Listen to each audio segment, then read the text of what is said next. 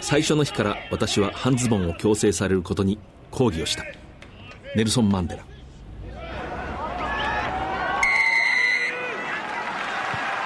藤島大の楕円球に見る夢。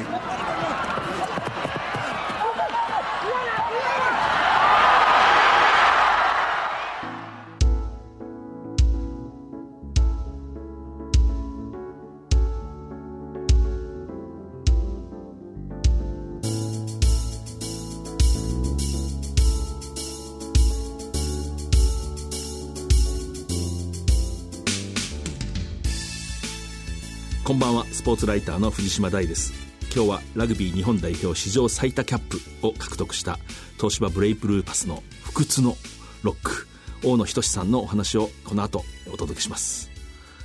えまずはこちらから、えーラグビーのテストマッチ日本対イタリアは、えー6月21日東京秩父宮ラグビー場で行われ、えージャパンが26対23で勝って、えー6度目の対戦で、えー初勝利を挙げました。ヨーロッパ北半球の6カ国対抗参加国を破ったのは1989年のスコットランド2013年のウェールズに続いて3度目です、えー試合後の会見からジャパンのエディ・ジョーンズヘッドコーチの声をお聞きください Well, the great thing today is we won. Uh, we didn't play well, but uh, you know, I think it's a testament to the team that they're starting to win games when, when everything's not going well for us. えーまずは勝てたことがすごい良かったと思います。いいプレーはしなかったんですが、勝てたことが良かったと思います。そして、そういう風な状況でも勝てるようになってきたのは、チームとしてはプラスかなと思います。But the scrum held up to the test today very well, and it obviously gave us an advantage. えースクラムのところで試されたんですが、えー本当にスクラムのところが有利になったと思います。続いてキャプテンのリーチマイケルですで今日の試合、まあ、勝って本当に嬉しいです。ただあの、あんまり納得いかない内容だったけど、他の代表より多分倍以上努力して、ハードワークして、でフォー特にモールの練習、スクラムの練習、でウェイト。でオフの少ない状態で、まあ、ずっとやってきて、で今日強いスクラムをして、かなりやってきてることを結果出てます。でまあ、これからもっともっと強くなって、勝つ文化をもっと作って、ワールドカップにいい準備したいと思います。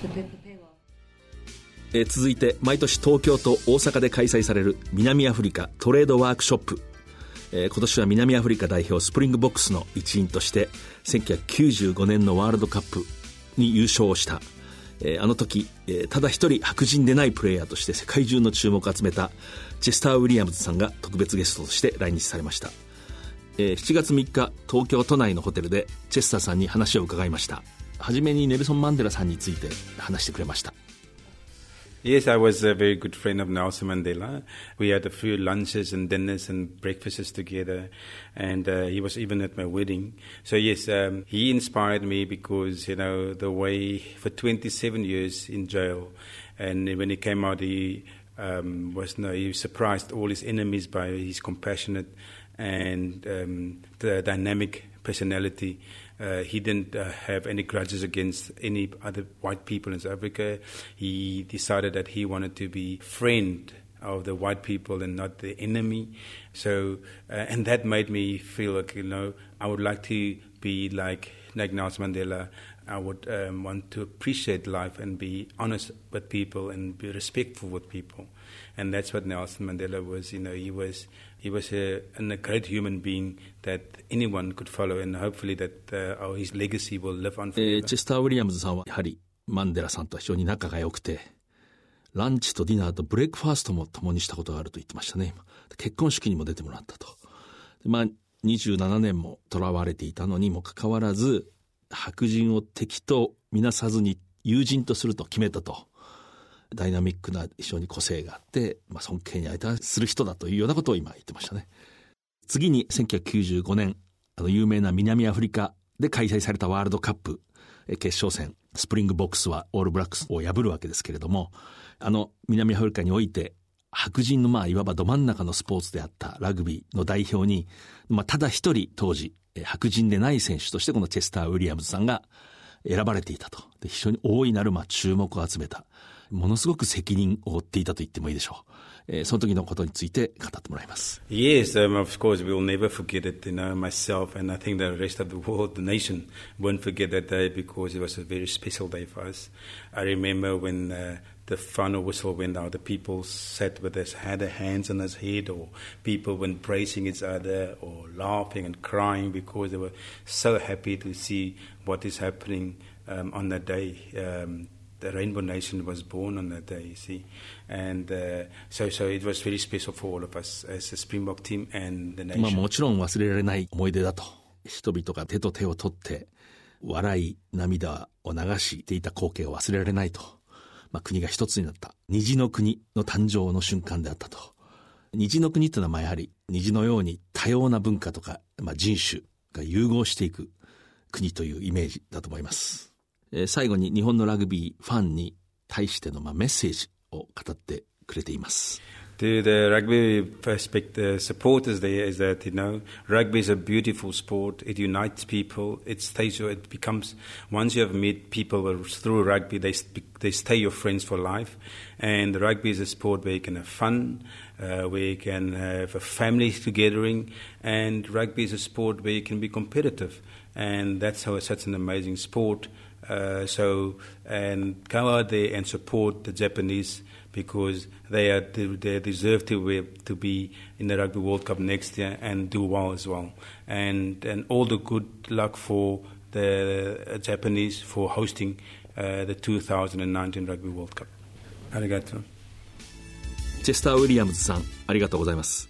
で、まあ、ラグビーは、まあ、非常に美しいスポーツであると、人々をこう結びつける力がある。非常に激しいぶつかり合いがあるんだけれども人々をこう融和させるというようなことをこう話してますね。でまあ日本のワールドカップの成功を祈ると。これとは別のところで本人は非常に日本のチームでコーチをしたいという希望もちなみに語っておられました、えー、この人はワールドカップの優勝によって、まあ、非常に南アフリカの新しい出発の象徴とされました。その模様というんですかねその生き方事実はクリント・イーストウッド監督の映画「インビクタス」で、まあ、よく描かれた。1993年から2000年に、まあ、スプリングボックスの代表となってその後セブンズの監督南アフリカ代表監督などを歴任しています。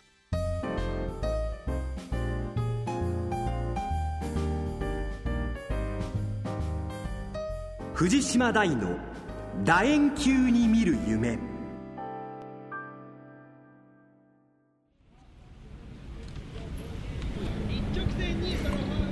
今東京都府中市東芝町の東芝ブレイブルーパスのグラウンドに来ています。JR 武蔵野線北府中駅を降りて10分ほど歩いたところにあります。いかにも東芝らしい体を激しくぶつけ合う練習が始まったところです。今日はラグビートップリーグ東芝のロック大野久志さんにお話を伺います。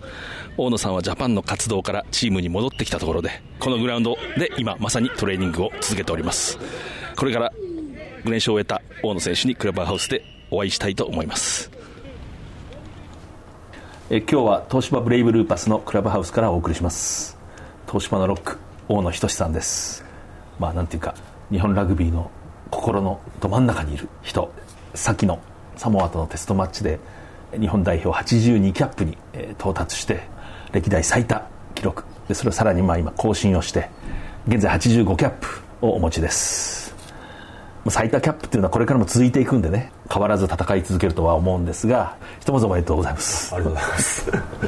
最初の1キャップ目は2004年5月16日韓国代表と19対19の今から考えるとちょっと不思議なようなねそうですね。引き分けの試合で後半の途中からまあ出場された。なんとか覚えてます？その日の。いや鮮明に覚えてます、えー、はい。やっぱりそのあのジャージをこう、まあ、最初に配られた時ってもうそれを手にした時はもう本当に高ぶりましたね、うん、やっぱり試合前の君が代をグラウンドで聞いた時に、うん、鳥肌が立ったのを覚えてます、うんはい、でまあジャパンの長いテストマッチのシリーズを終えて私なんかもちょっと大野さんには休んでほしいなって思うんですけど休みましたか少しは？そうですねチームから1週間休みもらいました、えー、1週間、まあ、少しはくつろげて。そうですね、えー、いろいろとラグビー以外のこともしたりして、うん、メンタル的なリフレッシュができました。本当にこうみんな金ちゃんっていうんですけどね。大野仁さんには骨を休めてほしい。ファンが思うっていうありがたいです、ね、でもねあの骨を休めてる間に肝臓が激しく動いてるっていうぐらい、まあ、酒豪としても有名なんですけれど 今度のサッカーのねワールドカップを見ていても私感じたんですけどもああいうこう修羅場になるとこううまさっていうのは脆いなっていうか まあ強さっていうのはその単にパワーがあるっていう意味じゃなくてなんていうか根源的な生命力っていうかそういうものが通じるんだなってこうつくづく思うんですけど大野さん見てるとそれを非常に感じるそうですね、えー、どうしてそんなに頑丈で強い人なのかって。もともとラグビー始めたのが遅いっていうのもあるしパスもキックも下手くそっていうのがあるんでもうボールを追いかけてチームのために体を張ることしかできないんでね、うん、もうそれをグラウンドで一生懸命やってるのをファンの方があの目にしてくれてて喜んでくれてると思います、はい、グラウンドで飛び出していく選手は誰一人例外なく燃えに燃えてると思うんですけれども大野さんはその中でも違って見える。さらに頑張ってるように見える。ポジション柄もあるかもしれないですね、うん、あのロックっていうのはそのチームで一番体の大きい選手がやるポジションなのでそこのポジションが相手に負けたらそのチームの士気にも関わるんで。でましてや国際大会になるとロックは自分は1 9 2センチの1 0 5キロなんですけども、うん、もう強いチームになると2メートル120キロっていうのが当たり前になってくるんで、うん、やっぱそういう選手に越して戦うにはやっぱ気持ちがまず、前に出ないとどうしてもやられてしまうんでそこはいつも意識してます。あの一時1試合で8キロね痩せるっていうインタビュー読んだことありますけど。でも実際6キロです。あ6キロ。まあ最高6キロであの2007年のワールドカップのフィジー戦で1試合で6キロ減って、その日の夜はもう脱水症状で、水を飲んでも何しても全部吐いちゃって夜ドクターに点滴してもらったのを覚えてますね、うん、やっぱそれが一番過去のなんて最多っていうんですかね。これ最も体重が減った。そうですね6キロ、そうですね。はい。今でも6キロ減ることはあるんですけどもでもなんか体が慣れたのかそこまでの脱水症状を起こすこともなくなりました。であのちょっと、まあ、大野さんのストーリーというと本当にこう遅くラグビーを始めた、はい。えー、大学しかもその日本大学の工学部いわゆる日本大学のみんながよく知ってるラグビー部ではなくて理科系の工学部のラグビー部で始めたと、まあ、決してこう全国的には強豪ではない、まあ、ある意味遅く始めた。ちょっとその話をまあ改めて伺いたいんですけども、はい、福島の郡山の出身で、はい、星稜情報高校、まあ、地元のその高校では野球部だったと、はい、私がかつて聞いたのは変化球が打てなかったっておっしゃってました。そうですね。当たれば飛ぶんですけどもまずバットに当たらなかったっていう ことがありました。でもやっぱりそのパワーはあったんですか？そういえば体も大きかったんで、うん、パワーはあったと思います、うん。はい。外野手か、まあ、キャッチャーもたまにされたそうですね、ね高校3年生の時はキャッチャーもやらせてもらいました、うん、県大会ではどんな感じ？甲子園はまだはるか遠くですか、えー、そうですね。福島県大会のベスト8で敗退しました。自分は補欠でベンチで応援してました。県大会で、まあ、8強のところで散るチームの補欠だったってのはちょっと不思議でよほど野球が向いてなかった練習は人一番にしたんですけども、はい、やっぱり打席に立つと、どうしても自信がなかったですね。打てるっていう自信が、そういうやっぱ気の弱さっていうのが、うん、あの野球では出てたんだと思います、うん、それはやっぱりラグビーではグラウンド立ったら気の小さいって許されないんで、ね。うん、ラグビーはそこを強くしてもらったと思ってます。あなるほど大野さんが気が小さいと思って見てる人は一人も秩父宮ラグビー場にはいないと思うんですけどね、えー、かつて一度お話を伺った時に勉強の方もその家に持ち帰るのが嫌なんで、まあ、人一倍野球の練習をして授業だけはしっかり聞いてあと図書館で全部決着をつけて、まあ、勉強してたとこれあの高校生のラグビー部員もたくさん聞いていただいているようなんでこれ秘訣ですね。授業中と図書館で決着をつけると。そのまあ、まあ、いわばおかげで成績が良くてその日本大学の工学部にまあ入学ができてでまあ我々としては本当に幸せなことなんですけどラグビー部の門を叩いてくれたと。なぜラグビー部入った？そうですね門を叩いたというよりも、ええ、無理やり叩かされたっていうのが正しいかもしれないです、え本当に大学入ってからも野球を続けようと思って、野球部見学にしに行ったりしてたんですけどもやっぱりあの体が大きいんで、あのラグビー部の先輩に目をつけられて毎日のように勧誘されて本当に熱心に勧誘してくれたんで1回ぐらい見学だけでも行こうかなと思って、まあ、ラグビーはもともとテレビとかで見てて面白そうだと思ってたんで。でラグビーのグラウンドに行ってそのラグビー風景見てたんですけどもラグビー部の先輩たちが工学部なんで実験や講義も結構あって忙しいはずなのにグラウンドで生き生きとラグビーしてるのを見てなんかすごいかっこいいなと思ったんですね。やっぱその人たちの仲間に入りたいと思ったのが最初のきっかけです。その先輩たちがこう日本ラグビー界としてありがたい、まあ、確かにあの厳しい練習は知ってたんですけども、うん、その中でどっかなんかかっこよさっていうのを自分は感じましたね、そこに。自分も一緒にプレーさせてもらって、うん、やっぱそのタックルしたいとか人にぶつかっていいとか、うん、そういう非日常的なことがラグビーではいいプレーっていうふうに言われる、なんかそういうのがすぐにあの好きになりました。ちょっと私的な思い出なんですけどもね2011年のワールドカップのさなかか最後の試合だったか大野さんがジャパンで試合を終えられてニュージーランドどっかの都市で、まあ、つかの間の自由時間があって脱走したわけじゃないですよ。正当に外出をして地元のこうパブ酒場で。トガ戦の後です、ね、そうでしたね。そしたらあの日大工学部時代のコーチをしてた、まあ、いわゆるラグビー界では無名の人ですよね。その人と一緒にこう飲んでる姿を見てね僕はこの人やっぱりいい人だなと思った。こうそういう学生の時の人を大切にして。その先輩は嬉しいですよね。やっぱり。その時ちょっと僕も同席をして激戦を終えたところだから大野さんのビールを切らしちゃいけないって一応こう神経を張ってたんですよね。だけどなんていうんですかねあれ新幹線の車窓でこう看板の字を読むみたいな感じでちょっと目を離すともういなくて 大野さんがおかわりのカウンターにいなくなってそうでした想像を絶するスピードだったんです。そう最初の原点の時の先輩をこう一緒に大切というかまあ今でもしっかり2人がこう語り合ってる姿を見てなんかいいいいものを見たなっていうのはすごく覚えてますね、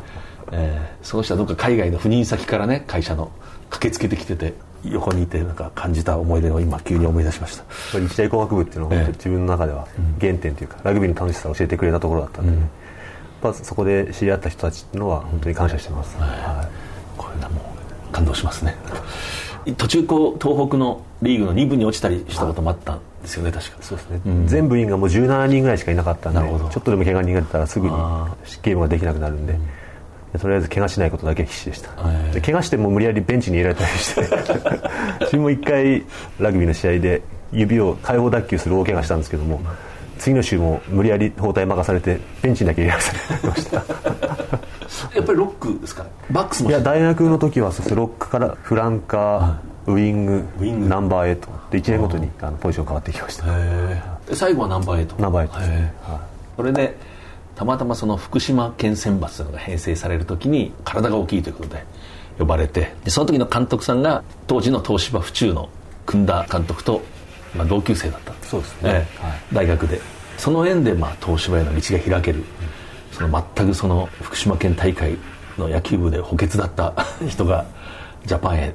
なっていく。しかも最多キャップを得る道ができていくというストーリーなんですけどねまあ、東芝から声がかかった時はどんな感じ？気持ち？いや何かの間違いだろうと思いましたね。一回練習に参加してみろって言われたんで、うん、まさかセレクションとは思わなくて、まあ、とりあえず練習に参加したんですけどもその夜、まあ、その練習も本当厳しい練習で肩脱臼したんですけどもあ、はいはい、あのそれを隠して練習最後までやり通して、でその日の夜久田さんにあのもう、まあ、採用するからっていうふうに言ってもらいました、はい脱臼してるのは分かんなかったんですけどみんな。分かんそうですねもう顔に全く出さない。まあ痛かった。まあそうですね、うん、あの本当とりあえず最後までグラウンドに立とうっていうのはそれで決めてたんで、はい。もう久田さんが声をかけるとビールがそこにあったんじゃないかとあそうですねありました。しこたま飲まされたのは覚えてます。そうですか、はい、でやっぱりもう、まあ、決めたと。もう嬉しいですねでもそれは。そうですね、嬉しかったですね、うん、それでまあ入ってみて有名な東芝の、まあ、いわゆる痛い練習っていうんですかね。激しい練習。どうでしたか、まあ、入社当時は不安しかなかったですね、うん、本当にこのクラブチームで自分は通用するのか。でもやっぱり誘ってもらったからにはあの自分のやれることは全部出そうと思ってやってたんで、はい、でも、まあ、やってるうちにだんだんとみんな本当にスキルとかいろいろ教えてくれて、うん、はい、本当その時の先輩たちも感謝してますね、うん、はい、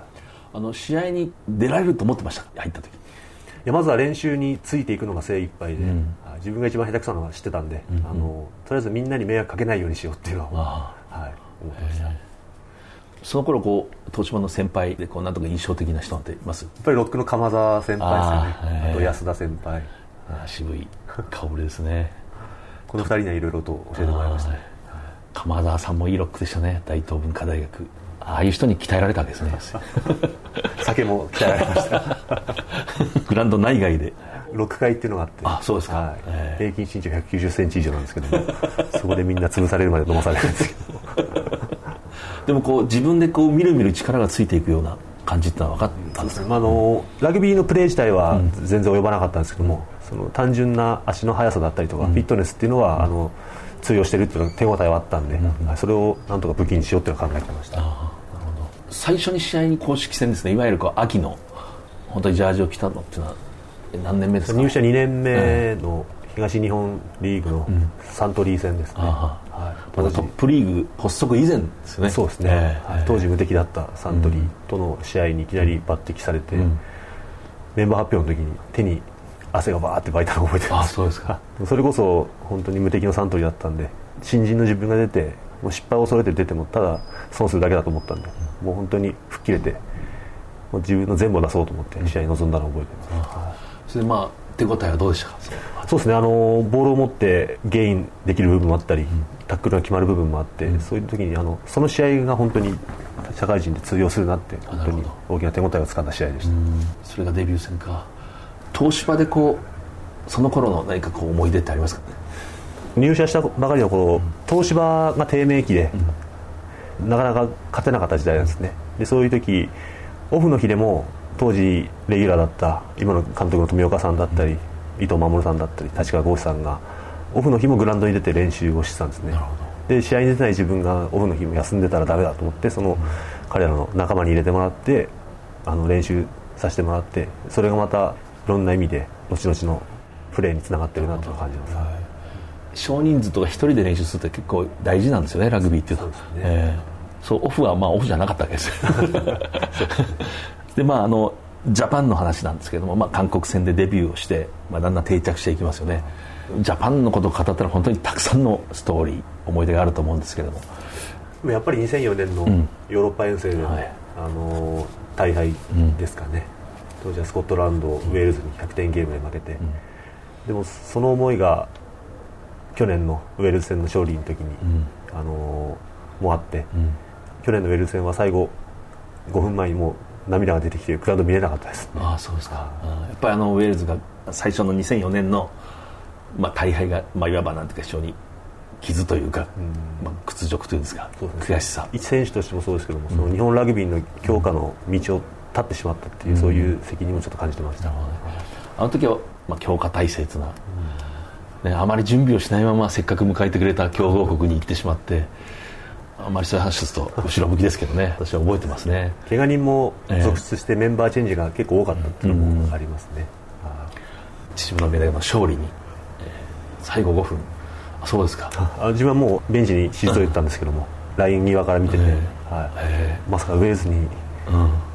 勝てる日が来ると思ってなかったんでね。なるほど。うん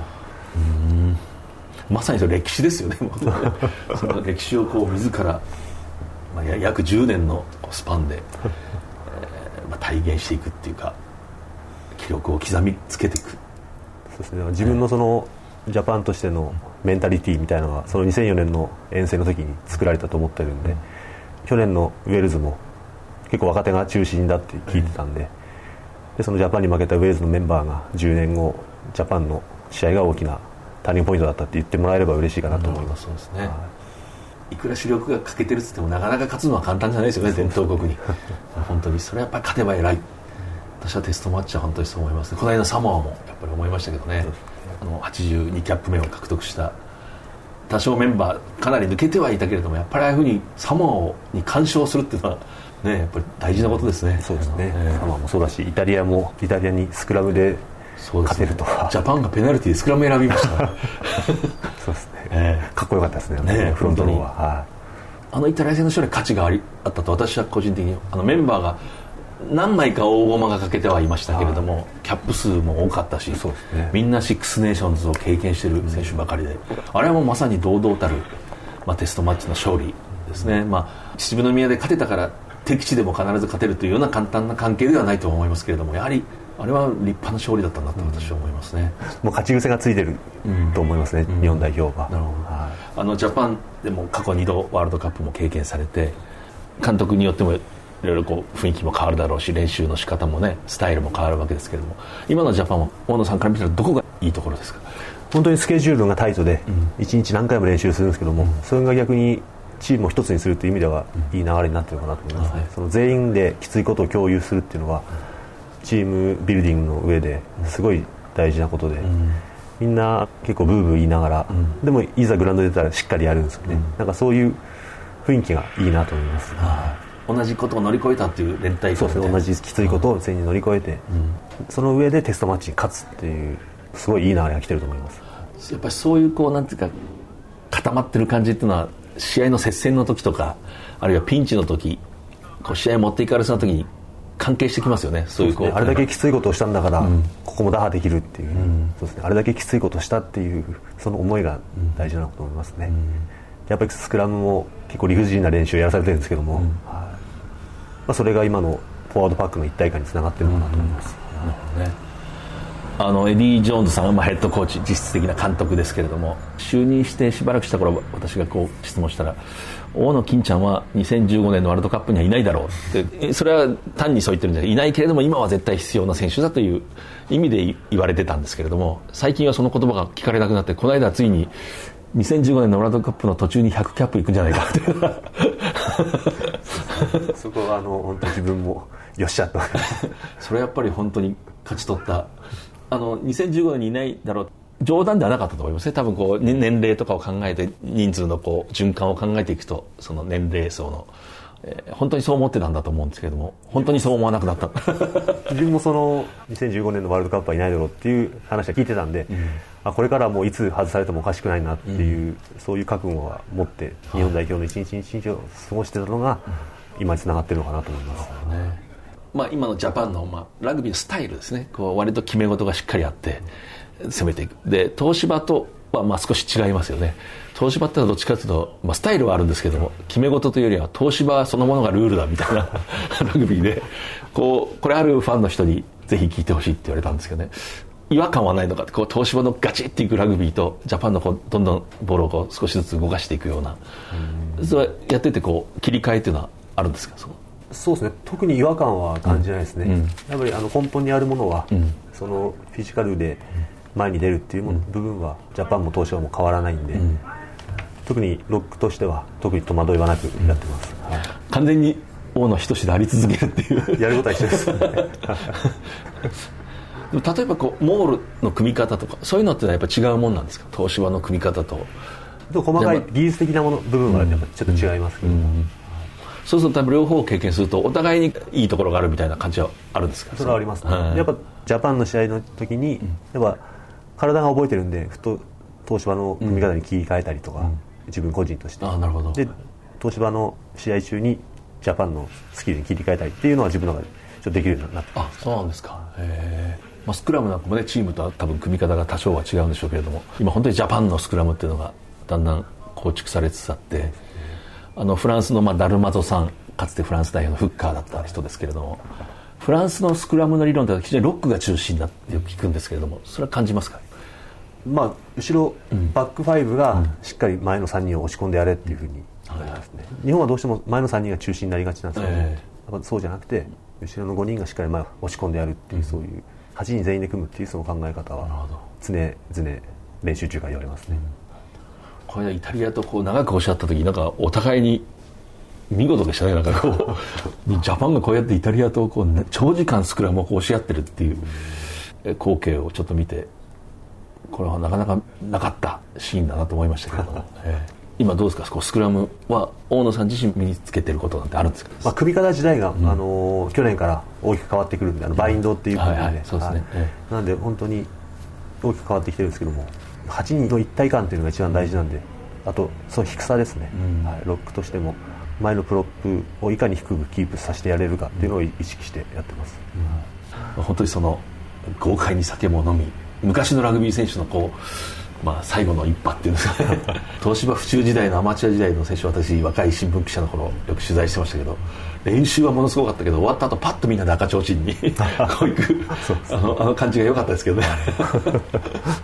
なんかその伝統最後の継承者というか。でもやっぱりそういう力を出し切ってその後ビールを仲間と一杯組み交わすっていうのはやっぱりラグビー選手の、まあ、喜びっていうんですかね。そうですね、えー、まあそれがあるからラグビーをやっていられるっていうのもあるかもしれないですね、はい、やっぱそういう最高の時間っていうのは自分の人生の中でもいい時間ですね、はい、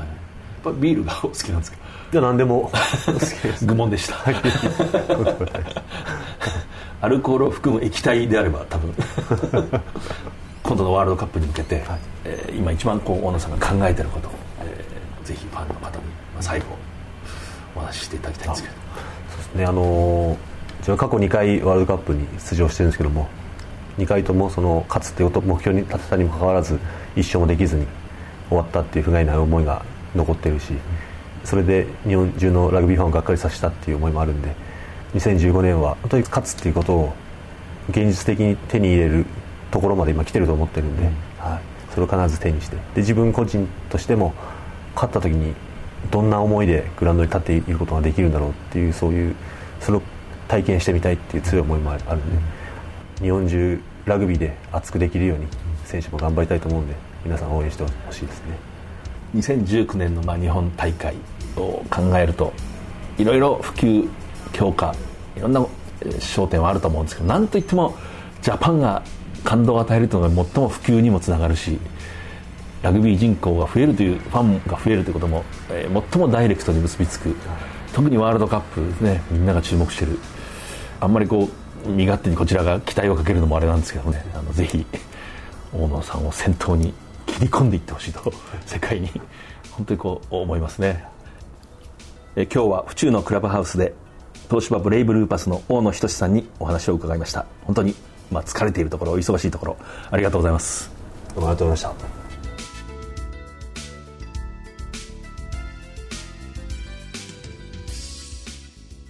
え冒頭の言葉。最初の日から私は半ズボンを強制されることに抗議をしたでこれはあのネルソン・マンデラさん南アフリカの元大統領、まあ、人種差別人種隔離政策アパルトヘイトと戦って白人政権によってまあ捕らえられえケープタウンの沖にこう浮かぶ島ですね。島に送られて獄中生活をする。その初日に黒人に支給される半ズボンを拒否する。抗議するんですね。同じ有色人種の、まあ、囚人でもインド系の人には長ズボンが支給される。それは白人がその黒人を、まあ、いわば成熟した大人として、まあ、認めないということの象徴でもあるんですけれども人種差別というのはこういうところがこう、まあ、おぞましいんですねこういう細かいところに、まあ、牙がこう向けられるというんですかねでマンデラがこのいわばささやかなしかし大きな差別に抗議をするここが大切なんですね。ここで妥協してたら、マンデラはマンデラでなかったわけです。まあ、こういう話をすると他方で、えー、学校のクラブに規則があって髪の毛を金色に染めてはいけないとか、えー、そういうものに対しても抵抗したくなるんですけどこれはまた別の次元であって、ラグビー、スポーツの美徳というんでしょうか。非常に自由な個人、理不尽に戦っていくこう個人の尊厳が、ひとときこう集まって共同で、えー、物事に、まあ、当たっていくというんですかね、行動をしていく。えー、そこがまたスポーツの魅力だとも思います。えー、今回はまあ初めてその、まあ、外で収録をした。東芝ブレイブルーパスのクラブハウスを訪ねて、まあ、大野仁さんの話を伺いました、え、一言で言うと大野仁さんは大野仁さんでした。え最後にこの番組は放送の翌日オンデマンドとポッドキャストを配信しています。なお来週のこの時間には再放送が予定されています。ラジオ日経のこの番組のウェブサイトにはリスナープレゼントのお知らせも掲載されています。それではまた藤島大でした。